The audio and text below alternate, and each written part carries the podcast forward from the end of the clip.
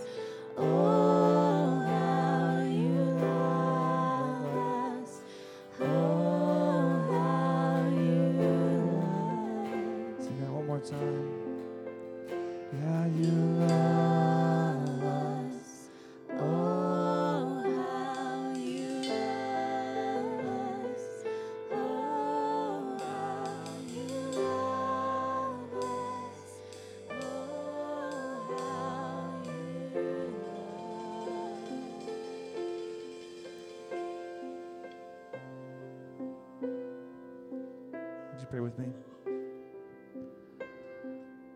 God, your love is big. Your love is strong. Your love is more powerful than any love that we can know. God, we praise you this morning for your love.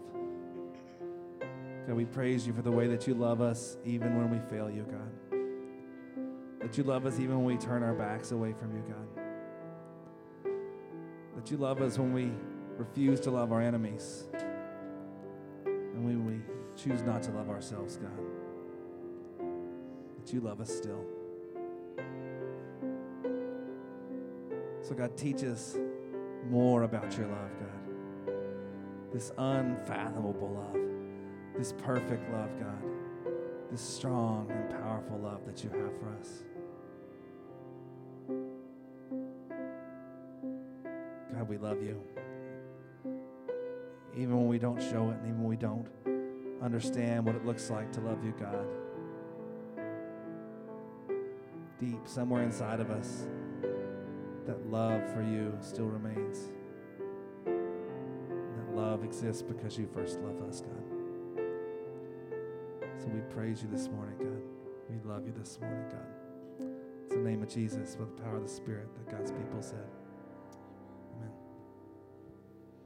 Amen. Y'all can have a seat.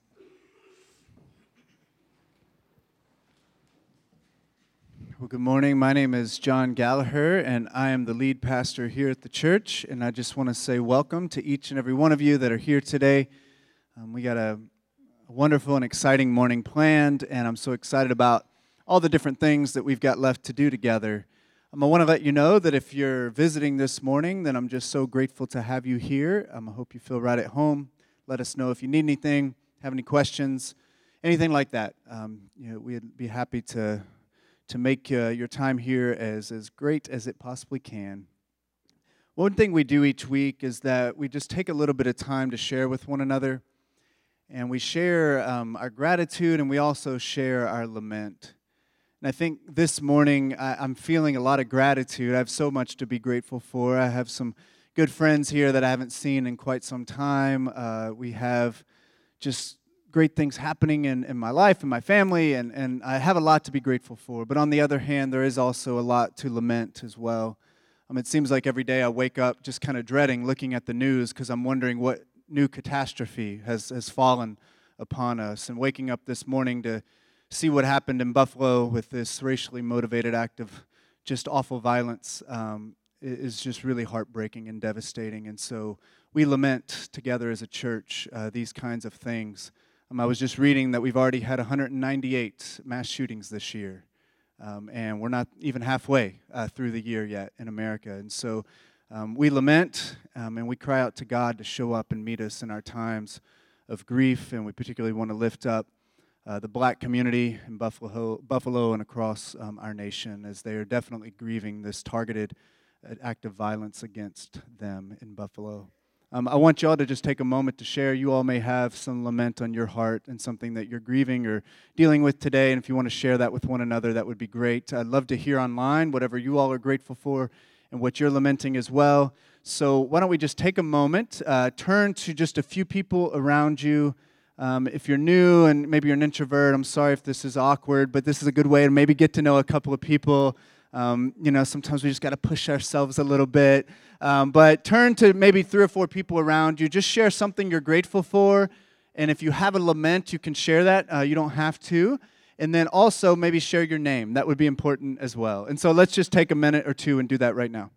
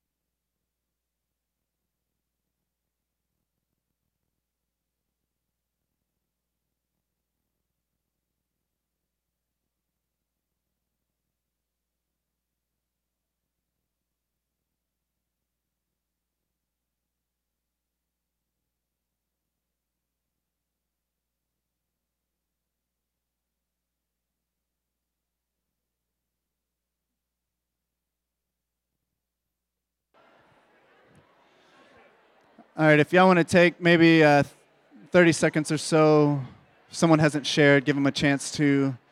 And I'll call us back together in just a moment.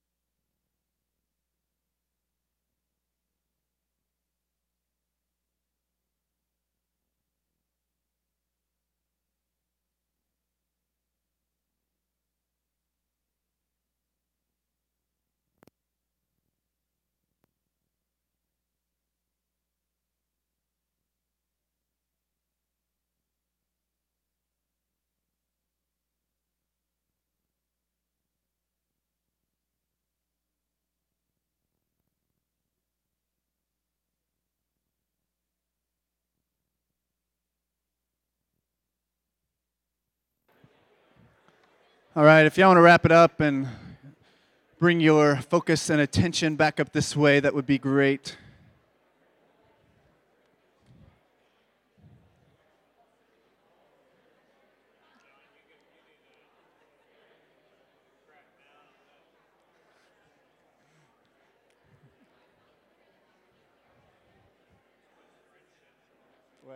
I know. too much friendship, Ryan says too much talking and connecting. I mean, what is church? I mean, we're not supposed to do all this. Just kidding. It's wonderful to hear you all getting to know one another and sharing. We have a lot to do today, so we want to make sure we are being timely and moving right on through. Uh, those of you online, um, I'll go back and check out what you all shared. We don't have time to highlight them right now because we've got a few things going on. But right now, I'm going to invite my friends, uh, Ryan and Amanda and Ian O'Callahan, to the front. So give them a hand as they come up. I know some of you know these folks personally and have met them. Some of you maybe only have interacted with them online because uh, they've been participating online quite a bit over the last couple of years. But Ryan and Amanda are serving in Honduras, and they are folks that we have sent out from Embrace, and they are doing uh, just wonderful work there. Become dear friends of mine and many of yours as well. And they've really also invited us into their journey over the last couple of years through online church. And it's been a blessing of the pandemic um, that we have been able to connect um, with people um, that are connected to us all across the world. And so it's been really neat to, to stay connected to them over the last couple of years. Um, they're in town uh, this weekend and, and, next weekend as well. And so today, uh, I invited them to share a little bit about what they're up to in Honduras, give you all a little update, um, because they are still part of our church, even though they are in Honduras. And they also have a wonderful video in just a moment, not yet, uh, that we are going to play in just a second, Jeremy. Um, they will let you know when we're going to do that. So I'm going to turn it over to Ryan, and he's going to start them out. Good morning, Embrace. Uh, still got it. Um, yeah, like John said, uh, we or I myself haven't been here for over two years now since before the pandemic, but we've been with you guys in spirit and on the internet um, almost every Sunday through the whole through the whole pandemic, and um, it just feels really really good to be back. Um, I'll give you a quick update on what we've been doing. Uh, the pandemic has really shut down Honduras. Um, very hard. So our ministry was based in a school and tutoring, but the schools have just now gone back last week, actually. Um, so we shifted a lot of what we've been doing ministry-wise to food relief, community, community relief, and um, just had the chance to um, uh, make things more relational, which is always great. Um, a lot of you know that we've had a situation fighting f- to get our foster daughter of two years back. Um, she is in an orphanage two, uh, two hours up in the hills, and we're still um, working with lawyers um, to try to get her back. So if you want to know more about that, I know we've shared a lot with with some of you about that. Uh, it's been it's been very difficult, um, but we've seen God moving in a lot of ways. And so yeah, we have a short video. Um, haven't really we did it. We filmed it last week, and so this is our first screening. Um, uh, it's it's all it's all in it's all in Spanish, so hopefully you can read the subtitles. Um, if you can't just imagine, they're all just saying really great things about us. Is Ryan and Amanda are just great, and and um, and yeah, uh, just one thing. The, the video focuses on a handful of families, and they're all families that we met um, in our first year there uh, through the school. And I think the video highlights what we're trying to do um, in our ministry, and that is minister through friendships, right? I think that's how, shout out to Justin. Um, I think that's how the most effective ministry is done, and these are just a handful of people that we have become just close friends with, and through that found a lot of um, uh, opportunities for ministry through the years. So, sorry if I went on a little bit. No, that was great, Ryan. That was great.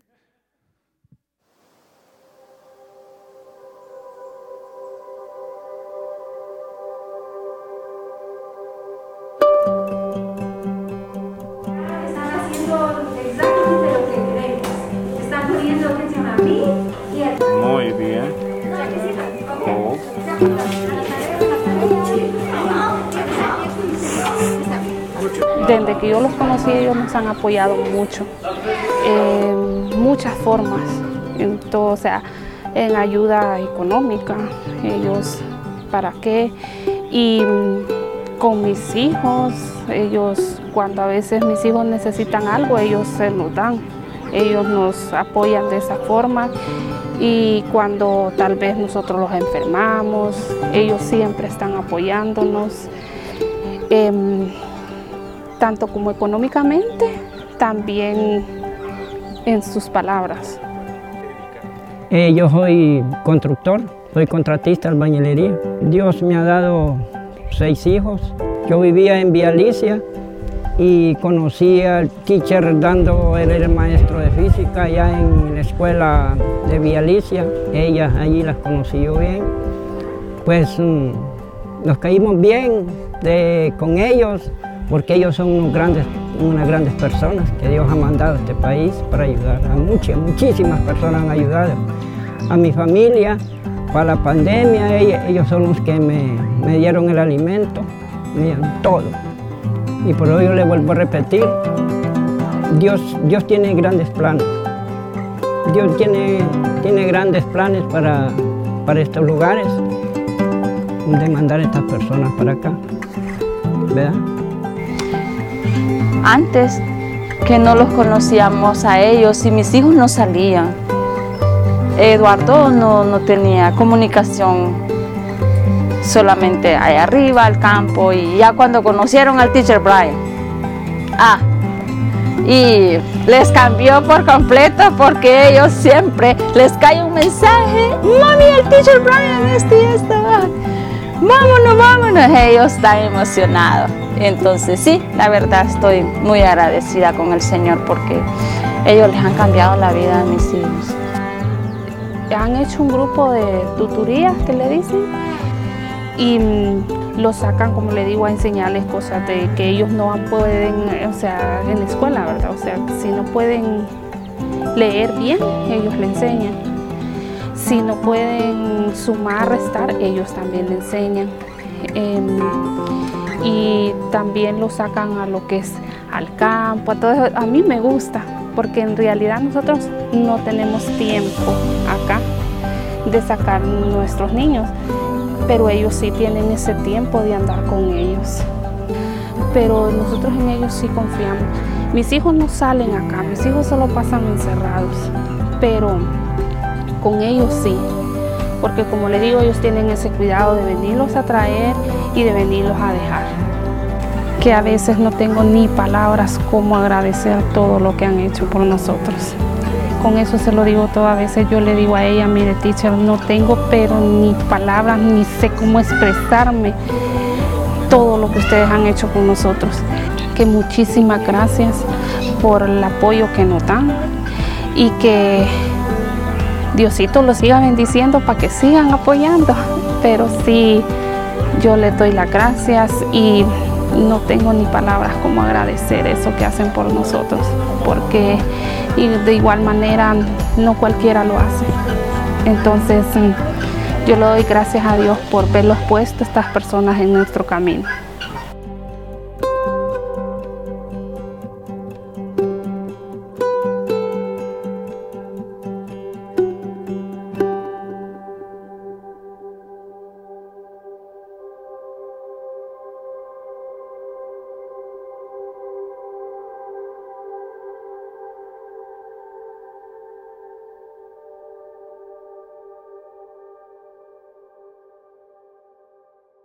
Ministry is called Caminar Juntos, which means um, walk together. And so when we first started and chose that name, I was really thinking about our relationships with people in Honduras and especially in Alicia, but now I'm realizing the importance of, of all of you all here in the States that are supporting us financially. And so we'll be around the next two Sundays, hopefully. Um, if you want to connect with us, we have really neat ways that you can partner with us. We have um, students that we support in middle school um, because it's still not common in Honduras for children to continue their education. We have a soccer program. We support single moms. And so, yeah, please come to us. We have a newsletter. We'll get you signed up for that. And um, hopefully, in the next couple weeks, we'll get to know more of you because there are a lot of new faces. So, thank you all. Awesome. Let's give them a hand.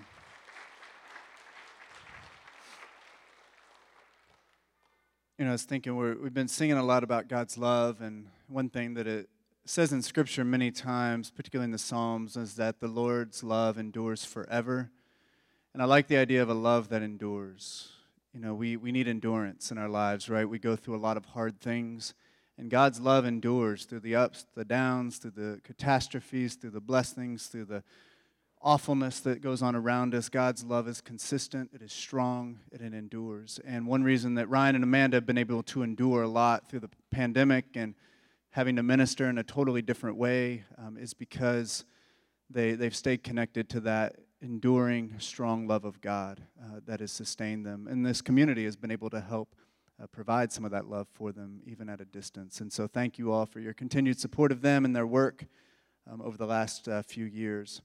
Have a few uh, announcements I just want to highlight briefly. Um, in your pews, there are Connect cards. We love when you all fill those out. Um, you can read through that. All the information you need is on there. There's a spot to put prayer request also. Um, if you need prayer, you can also email prayer at embraceyourcity.com. It's prayer at embraceyourcity.com.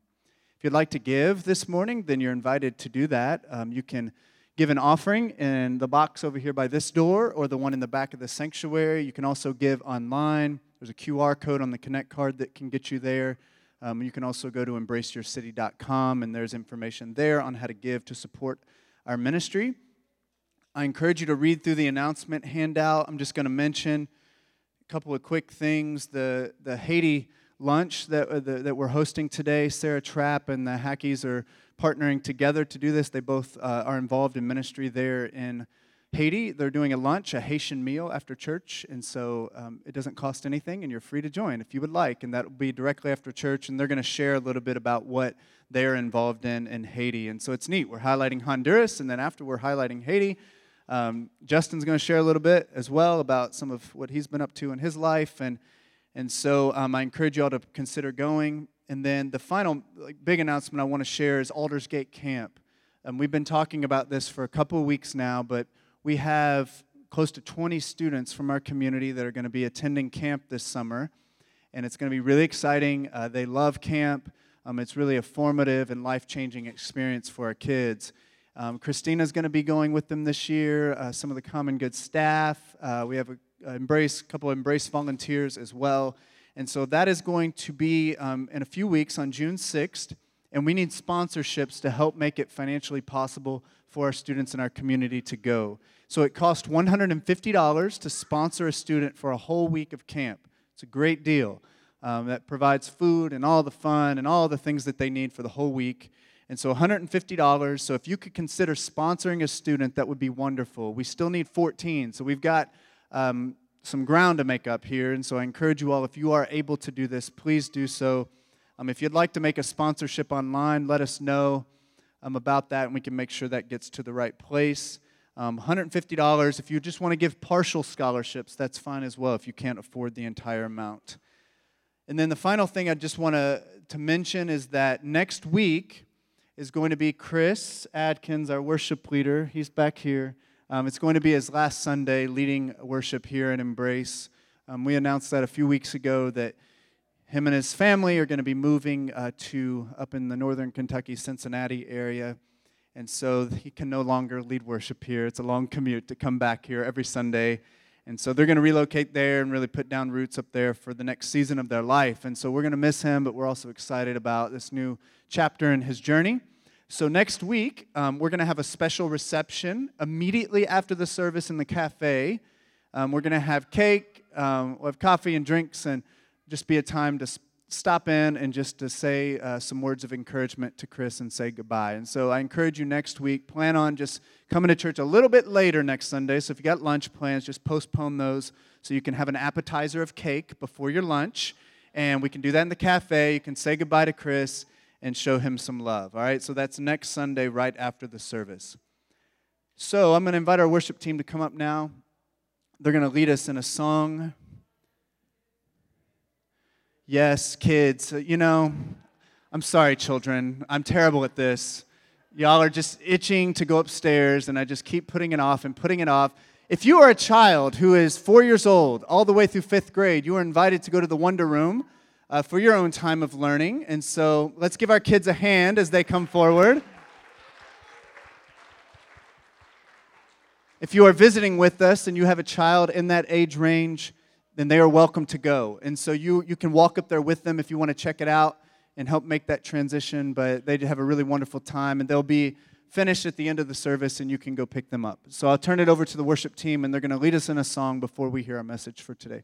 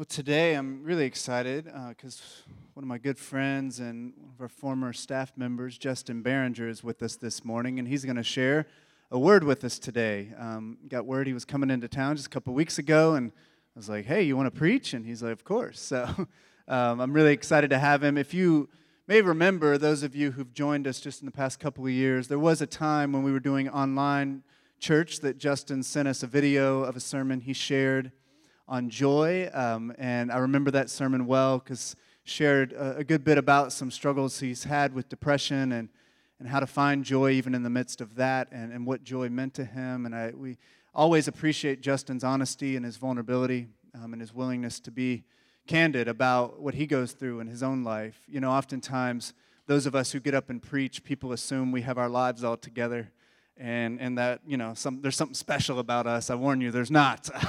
um, we, are, we are normal people, and we go through a lot. And I've always appreciated Justin's willingness to be vulnerable and, and speak to uh, challenging things, uh, being willing to talk about things that often make us uncomfortable. And he's really inspired and challenged me to do the same.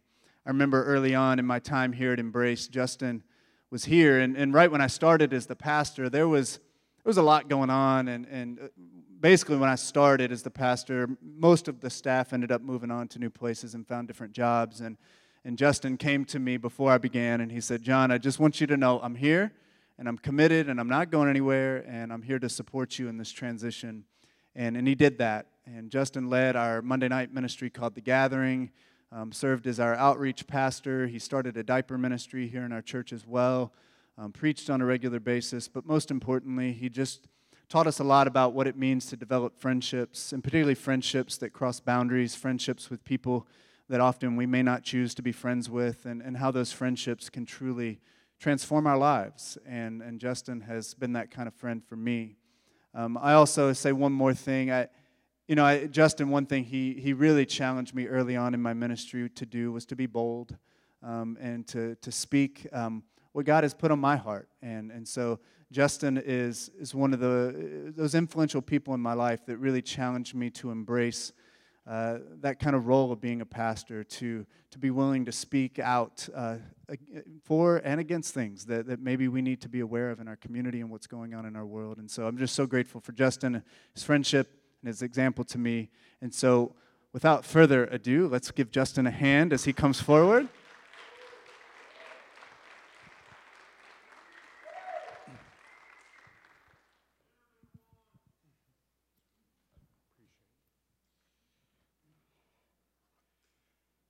Wow.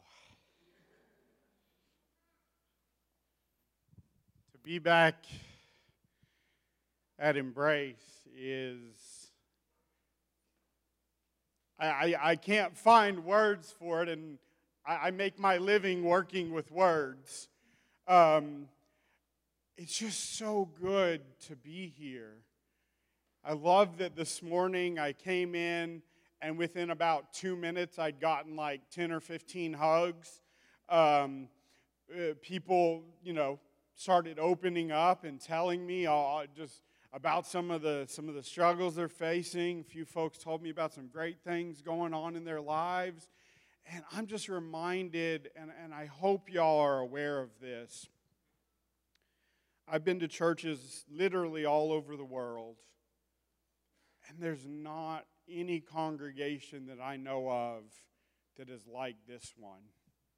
A congregation where we have people with felony convictions, one of whom was one of my child's my, my children's first babysitter. We've got people who have graduate degrees. We have people who are from different races and languages and backgrounds, people who are committed to sharing the good news of Jesus in word and in deed in this community. I also love that this is a church where folks don't feel shy about shouting out, about clapping, Sometimes, even when I preached back in the day at the gathering, folks would argue with me right in the middle of the sermon, right? I love it. I mean, what kind of church is like that? And I can tell you there are very, very few. And I am just thrilled. It's, it's so great to be here at the same time that Ryan and Amanda are here. I was actually just with them in Honduras um, about three weeks or a month ago or so. Uh, my family and I went down to visit them, and I want to tell you that video doesn't even begin to show you the kind of work that they're doing. And their work fits in so good with what I'm going to talk about today because they didn't go down with a program, they didn't go down to plant a church, to drill water wells. All those things are wonderful things. They went down simply to build relationships with people. And out of those relationships, some of the most devastatingly sad stories I've ever heard, they've been able to be a part of and to help people who are struggling, people who, who are going through things some of us can't even imagine. And they've also gotten to share some incredible joys with people new births, people getting jobs, all kinds of things in a country where poverty and violence are absolutely rampant. So, I didn't expect to, to talk about Ryan and Amanda at the beginning of this, but I just couldn't help it because their work is just unbelievable. And so throw lots of money their way, is what I'm saying. Um,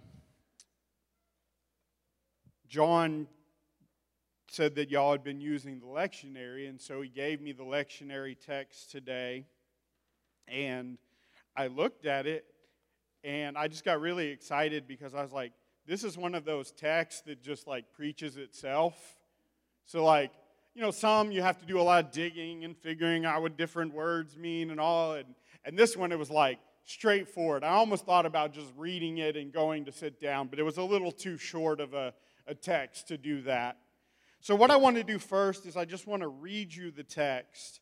And then after that, I would love it if you would join me in prayer before I have a few things to say with my nicely written pink notes um, that were written this morning.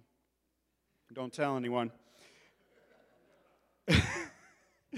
so I want to read you this scripture. It's in John 13, 31 through 35. And we're really going to focus in on 34. So in this text, Jesus is talking. When he was gone, Jesus said, Now the Son of Man glorified, and God is glorified in him. If God is glorified in him, God will glorify the Son himself and glorify him at once.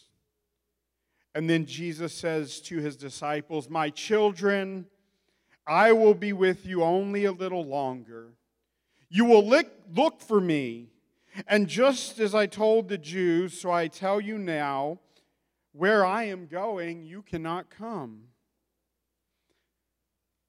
But a new command I give you love one another as I have loved you, so you must love one another. By this, all people will know that you are my disciples. You see how that's a text that I could have just read and sat down? Love one another as Jesus has loved you.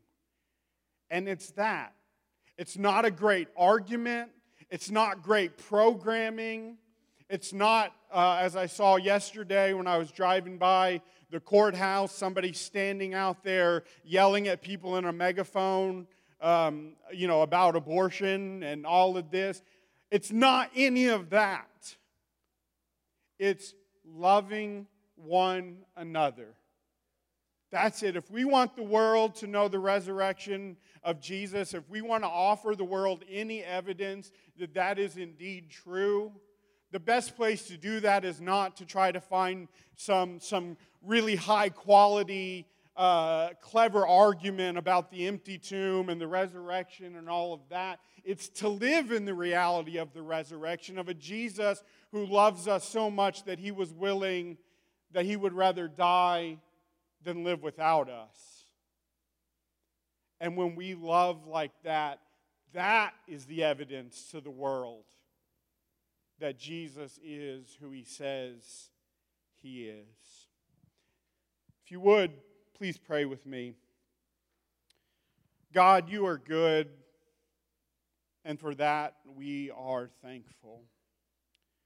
This morning, I'm thankful to be reminded of that love that you have for us. It's easy as has already been mentioned today, it's easy to look around at so many things in this world. People that I love dearly in Ukraine, I know are standing out there with rifles behind little barriers made of cars and sandbags, trying to protect their country from invasion. God, people in this church right here, right now. Even this morning, I've heard stories of people who are hurting and feeling lonely. And God, my prayer is that your love would be made known to the world so that it can put an end to violence.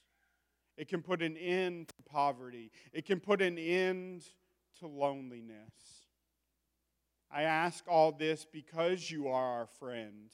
Even as the King of Kings, you are still the friend of sinners.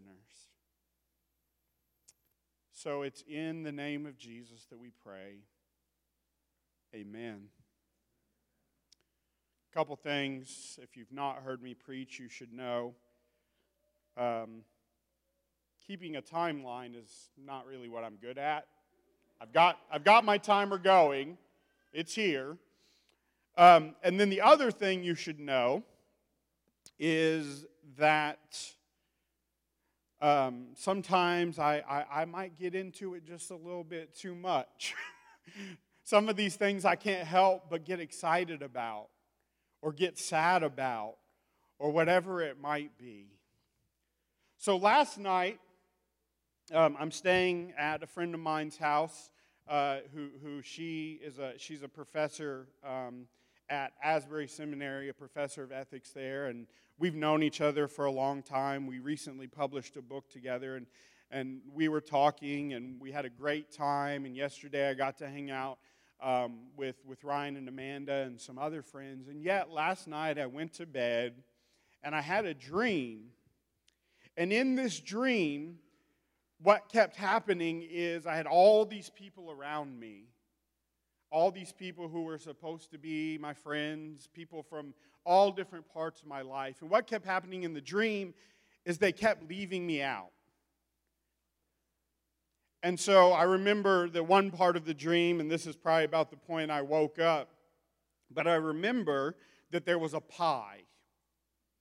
And I wanted a slice of the pie. But as whoever was cutting the pie cut it, they gave one to everyone except me.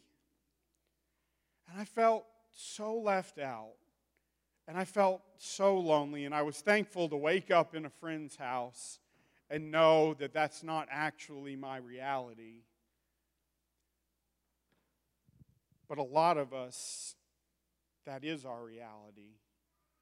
Where we are lonely, where we do feel left out where we just simply want somebody to say, hey, you know what? I care about you. I care about you enough that I want to get to know you. I care about you enough. I want to hear your story.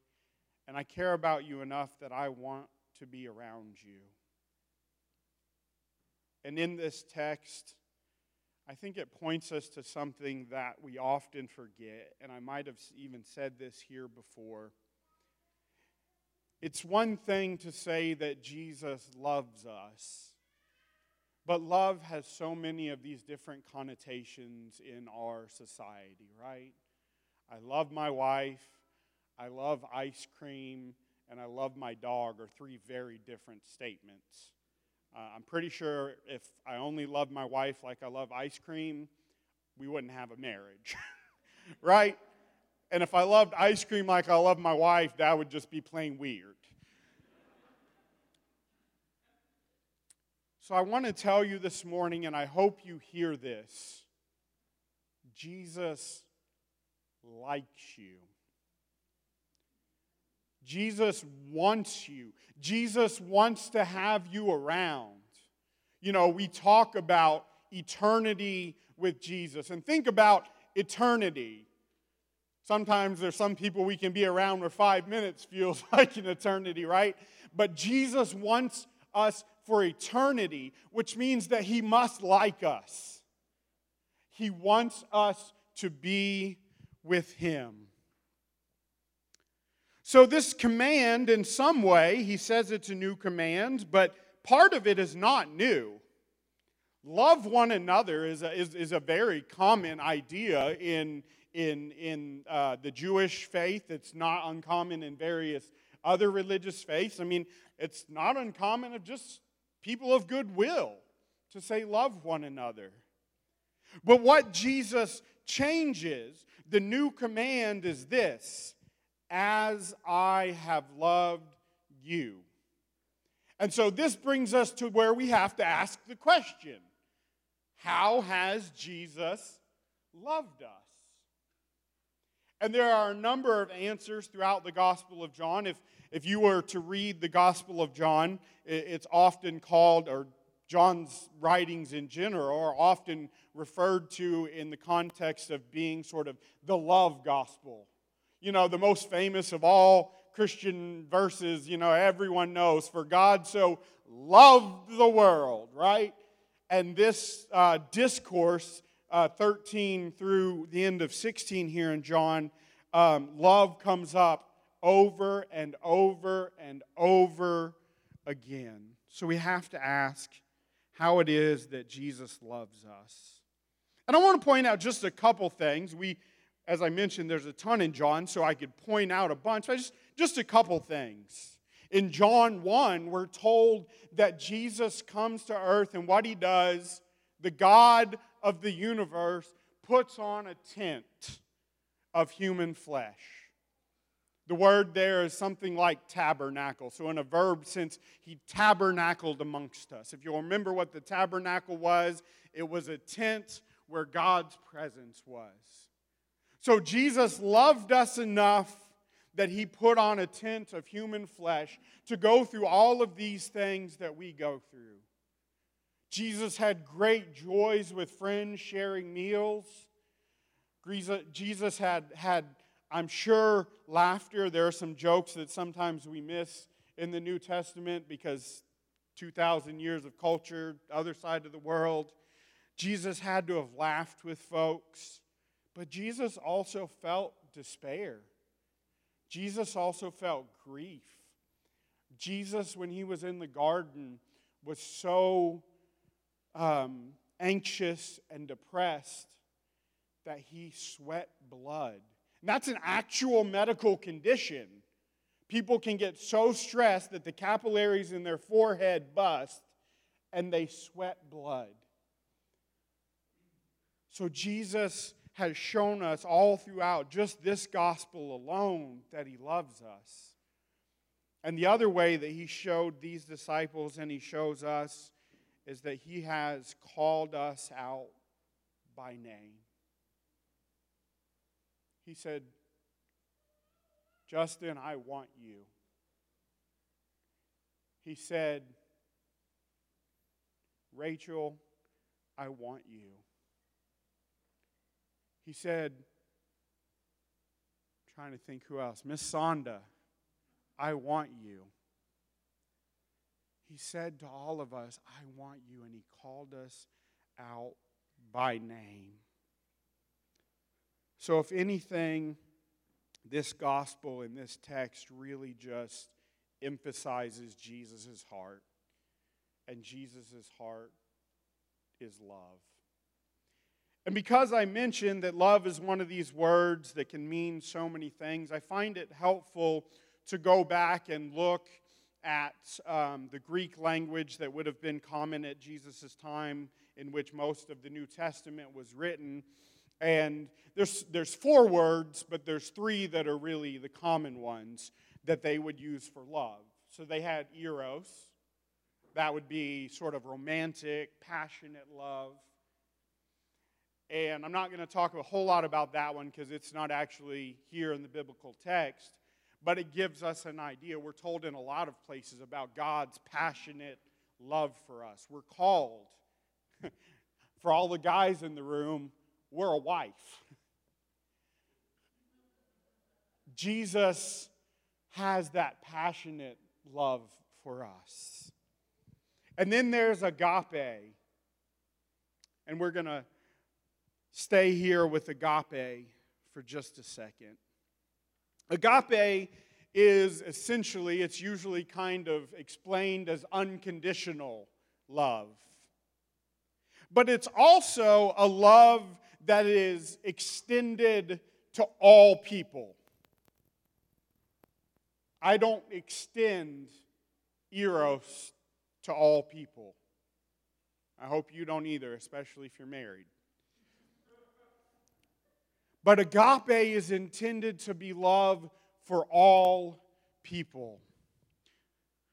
One of the difficulties with that, then, though, is that that love can often be theoretical. Because how do I love the people of Ukraine that I might never meet?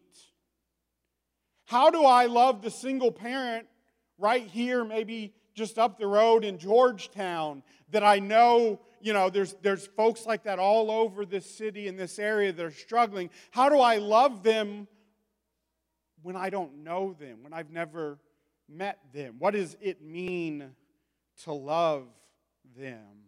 What does it even mean to love people in our own neighborhoods? I can't get to know every single person in my neighborhood, right? I've met where I live now, I've met most of my neighbors and, and we share some meals together. And we, we, but if I were to go through my whole neighborhood, you're looking at thousands of people, right? I can't even love all of the people of my neighborhood in a concrete way. But I want to propose two things to you about agape. First comes from a, a famous Christian philosopher, a public intellectual named Cornel West. And Cornel West says that justice is what love looks like in public. So that's one way we can extend love to the people we don't know is by working towards justice. Where are the injustices in our community? Where is it that people are, are not being paid an adequate wage for the work that they do? Working 40 plus hours a week and still not being able to pay the bills is unjust. So we can work towards policies, we can work towards um, uh, local community solutions. There's all kinds of things we can do to work for justice in the world, which is a way of extending that agape in ways that move beyond the theoretical into the practical. And I agree with Cornel West, but I also want to add something to this that loving the people that are in our circle is a witness to a hurting and lonely world. That we are a community of agape. That we love one another. And that is something that the world sees and they say, hey, I can see the way that those folks care about one another I think I might want to be part of that. Years ago, um, John Epley and I, John's been one of my mentors from, from the time I was about 16, and frankly, had he not been in my life, there is a very good chance that I would be incarcerated or dead. Um, I was making a lot of really poor decisions, and, and, and John stepped in to help me. But I remember we were working at this church together, Green Street Church in Nashville, Tennessee, and we had um, some youth that were coming, and I was giving a ride to one of the youth one day, and, and he, this particular youth, was, was not a Christian. And I, and I said, You know, you, you haven't decided, you know, the, to follow Jesus, to make that commitment, but you're here every week. Why do you keep coming back? And his answer was simple and it was profound. I, I, love how kids and teenagers can do this. And he just simply said, I know y'all love me. I know y'all love me, so I keep coming back. I don't know. You know, we've, we've, we've gone different ways. I don't know if he has decided to become a Christian, but what a testimony to ask somebody, why do you keep coming back?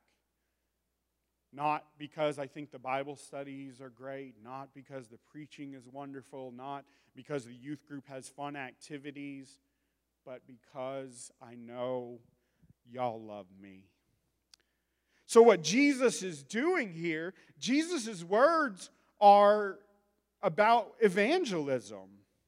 Jesus is saying here that we need to live evangelistically, and the way that we live evangelistically is by loving the people that we already know.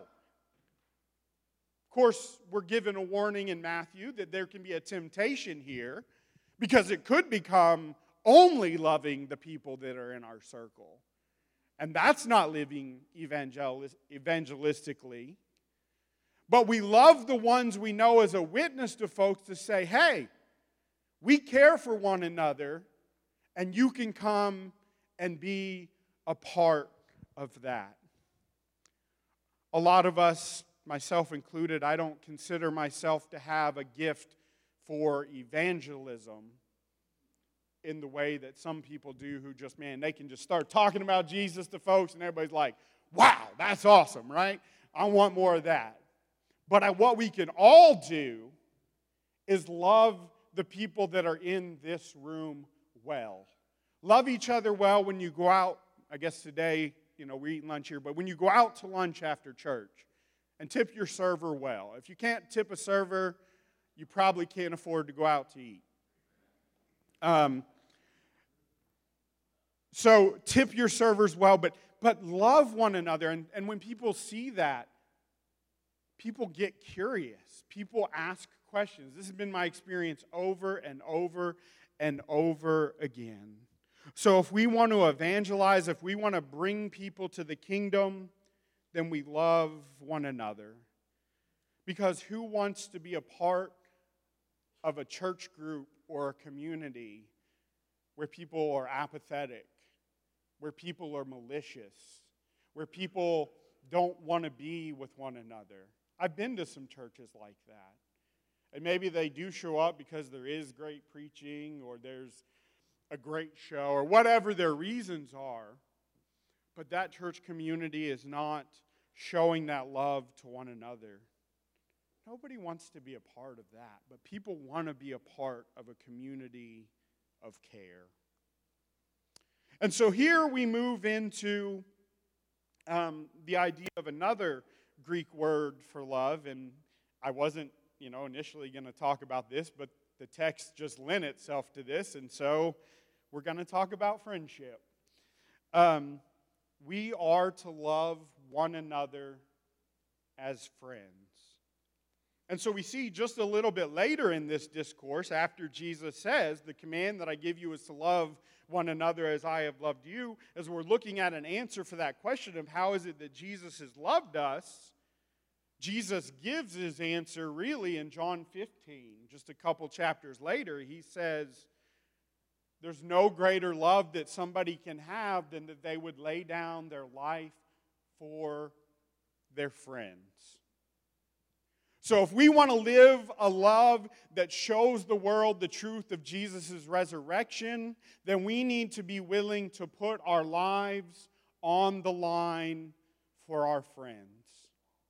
And when we put our lives on the line for our friends, in, in whatever way that might be, you know, there's been times where we didn't have a running car and people loaned us a car, you know, and if you've ridden with me, you probably wouldn't want to loan me your car. Um, but people did that. There was times, actually, when I worked at Embrace, that my family wasn't bringing in enough money, that we were waiting in food lines around town in order for us to be able to, to meet our family's needs. And, and some of the worst experiences I've ever had were in those lines. I won't mention the church's name, but there's a church about a mile that way that um, gives out food. And we went in, and here I am. At that point, you know, I'd earned a master's degree, I'm articulate. I looked like the people who were on the other side. Uh, I tried to talk with them, and they were just so cold. And I felt like trash. And I kept thinking if they're treating me like this, somebody who looks like them, somebody who can, you know, use the kind of vocabulary that perhaps they're using, all of these kinds of things, how must that experience be for folks who don't look like them? For folks who maybe English is not their first language. If I'm leaving there feeling like trash, how much must those folks also feel that? So, what Jesus does here when he says this is he actually breaks with Jewish tradition. The Jewish tradition did not um, prioritize dying for one's friends as an act of, of this great love. It actually was more common in the Greco Roman tradition. So, you'd find something like from Aristotle more than you would from the Jewish tradition. So he breaks with the tradition here and he says, if you want to know what love is, look at what friendship is. And friendship is being willing to put your, your life, your stuff, your time, your presence. It's being willing to put all of that on the line so that someone else can know that they are loved. So, thus, as again I said, living love as evangelism means that we have to grow our circle of friendship. Evangelism is quite simply this it is friends of Jesus inviting other people to be friends of Jesus and doing that with other friends of Jesus. That's it. That's evangelism is building friendships as we build friendships in this community and those friendships expand out into a world that's lonely and hurting and needs friends. So, in order to show the world God's expansive, unbelievable, enduring love, the love that endures forever, then we need to simply love our friends well. Somebody has said before, how can people love a God that they can't see when they're not loved by the church that they can see? I find that terribly compelling.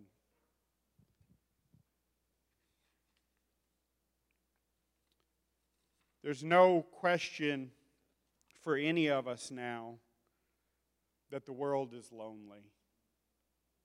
Some of us may have never experienced deep loneliness until the last couple years. But I don't know that I've met a person yet who went through COVID and didn't have times of loneliness. Even people who are married and have friends and maybe kids, all of us, I think, have felt that loneliness. And so it's so, so, so uh, because it's so close to us now, because this is something that we can all collectively understand, this loneliness, we can know how much of an issue it is. See, here's the thing about being friends in the church is that we should declare that no one should be alone in their poverty, in their sickness, including mental illness. No one should be alone facing abuse, sadness, hurt. No one should be alone making a big paycheck because mammon is powerful. And I know that we need one another to help us make sure that we live with that money rightfully. Not that we're stewards of it, that's a whole nother sermon, but just simply recognizing that that money is not ours. Over and over and over again in the church church's history, they say things like if you have two coats, one of them belongs to the poor. So that big paycheck that some folks might be making, think about it like this what if some of that money is actually stolen from the poor? What if it's actually rightfully theirs in the first place? But we can't be alone in that.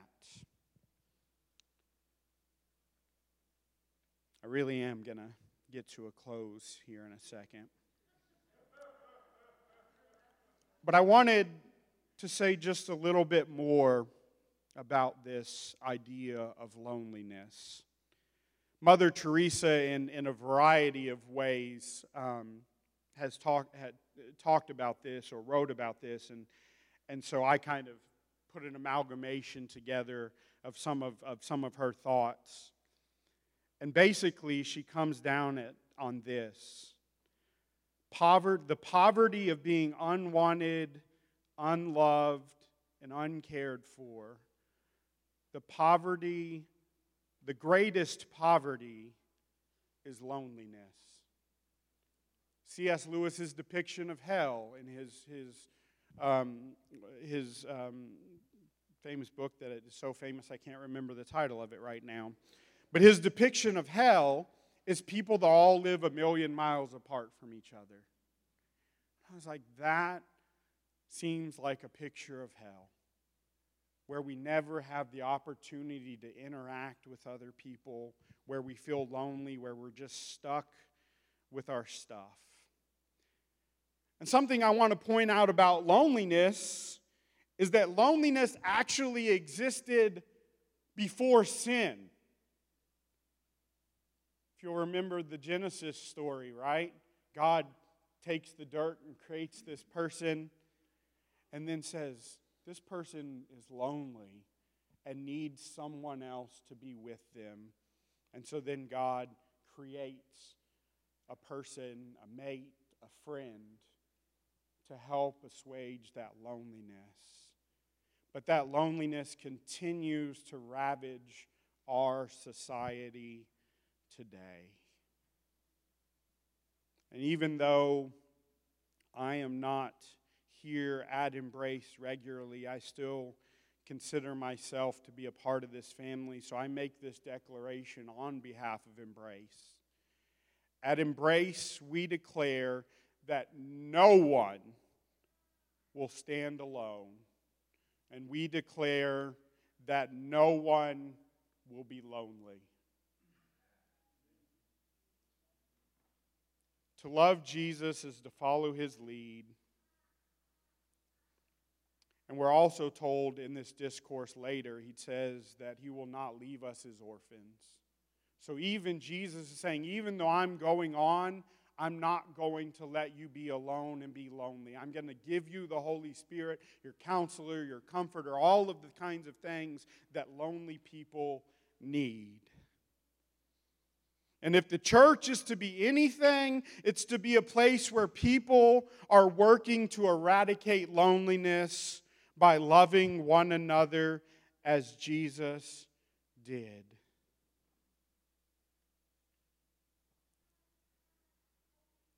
We're supposed to simply recognize the folks that are lonely and hurting, and we're to, like Jesus, who took on that tent of flesh, we're to take on a tent of presence in people's lives, to invite them in, to welcome them, to sacrifice on other people's behalf. No one, absolutely no one, from the cutest baby, Ian, that y'all saw up here, is certainly one of those. Um, to the, the most hardened criminal. From the people that everyone likes to the folks we find most irritating, the poor and even the rich. No one should stand alone if we are loving like Jesus. One more quick word on loneliness. We know what loneliness feels like in our heads, but there's been a great deal of research that says that loneliness causes weight gain, insomnia, heart problems, weakened immune system, and a whole variety of other issues. So if you see somebody and maybe you notice that they're a little different, maybe I wouldn't go to them and say, hey, you put on some weight. But if you're noticing things like this, if you're noticing a change in somebody like that, then it's a good idea to get with them and talk to them and just say, How are things going in your life? Is everything okay? Do you need something? Can I be here for you? See, the reality is, and this is not an exaggeration, people are literally and I don't use literally in that way that people use it now, where it doesn't actually mean literally. People are literally dying of loneliness. And that is a travesty when we've got a church that is supposed to make sure that we love like Jesus so that no one feels lonely. At the end of the Gospel of John, Jesus has this interaction with Peter where these words, agape and philia, come up. And I've heard that text preached on a number of times, and I've preached on it, and I'm convinced that all the sermons I heard on it and the sermons that I preached on it prior were wrong. And that's because in that those sermons they always tried to lift agape up and say that's what it's about that philia is, is this lesser thing. And in fact, what I think's happening in this text when Jesus gives Peter this chance to, to rejoin the fold, Jesus says, Do you agape me? Do you love me like you would love any other person? And Peter's response is, No, Jesus, I love you like a friend. You are my friend. And Jesus asked him again, Do you love me like you just love everyone else? And Peter said, No, I love you like my friend. And the third time, Peter's hurt because he wants Jesus to know, Jesus, you are my friend. And then Jesus says to him, Well, if that's the case, then go feed my sheep. And I think what he's saying to him there is if you're my friend, then go befriend the people that I have invited through the crucifixion and resurrection to be a part of the friendship community of God. Agape is an invitation, but philia is a witness. Agape is what we do to get the ball rolling, but friendship is the place that we find hope and care and love and people to sit with us when we're ugly crying because something terrible has happened in our lives. So we're about to move into communion here, and we're about to sing. And the song that Christina is going to come sing, I hope you can listen closely to the world, words because it's all about this this invitation to be part of a community of friends. But as we come to the table, or in this case, as we come to our tiny little cups of bread like substance and I think grape juice, this table is an invitation to you if you are lonely. Come. If you are lonely, there is a space for you at the table. But it's also an invitation for those of us who've realized that we have not loved lonely people well. It's an invitation to remind us that Jesus has loved us well. And so we love as Jesus. We seek out folks who are lonely and we are hurting, and we share with them a meal at the table. In my experience, it's pretty difficult to be lonely when you're sharing a meal with friends. And that's what this is. This is a meal with our best friend and all of the other friends that we share together because of our friendship with Jesus Christ. So, as we take communion this morning, I encourage you to go ahead and if you can get the little top of the cup open and you take out the, the bread, and we're going to take this together because the idea of taking this together is to remind us that we're not alone. And each of these, I love this, each of these, this is not a piece of Jesus. This is Jesus. And I love that because the one that John's holding is Jesus. The one that you're holding is Jesus. Jesus doesn't give us a piece of himself. Jesus gives him gives us his whole self. And if you want to know how to help people not be lonely, then give them yourself.